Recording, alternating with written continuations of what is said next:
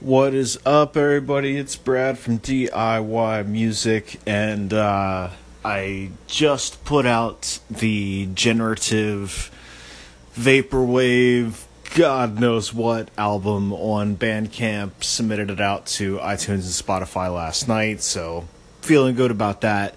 Um, and I also feel good that I released an album that like I can't even classify necessarily. Like I don't know what the hell it is. It's it's in the ambient ballpark, but um it's weird. And I know that it's not for everybody, but you know like that's the uh the you know, I I was talking to my dad and I equated it to like panning for gold kind of. And like that's what I came up with. And so I show it to the world and then move on and try to find something else. Um, but what I wanted to talk about here was um, making decisions and making drastic decisions. So uh, essentially, music, more or less, is just emotion.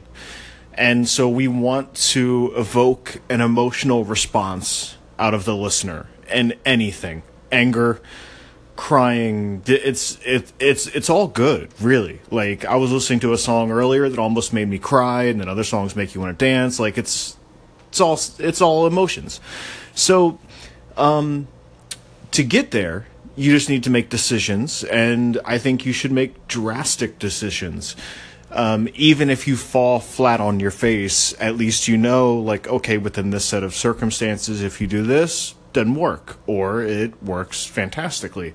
That's the only really way you're going to find out, you know, what what works and what doesn't.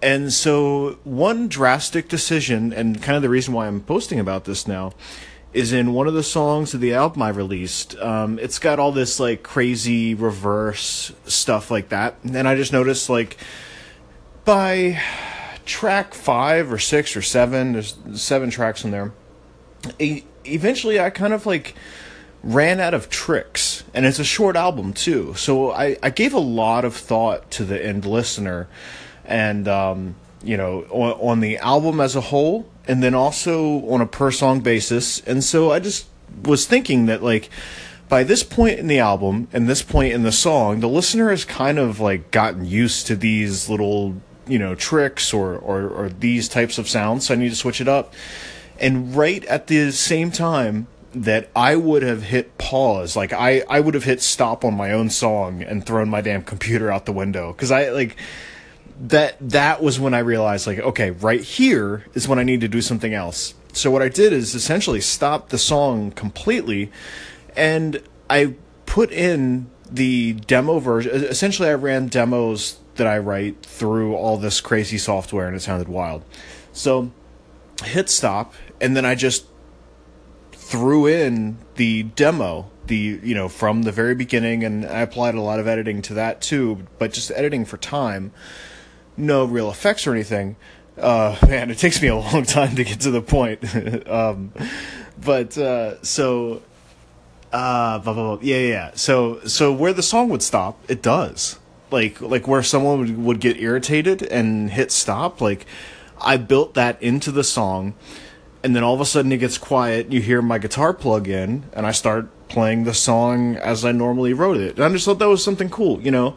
Um, and that was a decision, you know, uh, on in in Pro Tools in the DAW. It looked like a very drastic decision, and I think it kind of is, where you basically have a song and it just completely stops, and then you hear a guitar plug in as if the entire song you just heard would like almost didn't even really exist or it was like a prelude or something you know just like weird stuff like that like and the other thing um i was talking about this on instagram just a little bit i i would encourage anyone listening to um you know don't bet the farm on it but just do like a weird seven track album and and find out what song like just see how far that you can push push the envelope within your given genre and just go wild. Like you don't have to necessarily over promote it or anything, but just test the limits of like how far you're willing to go in terms of sonic space and uh and and don't be afraid to fail. Like I almost know that this album, you know, it's it's it's for fun. It's for a laugh. It's you know, it's it's like got failure built into it, so I already win if that makes sense.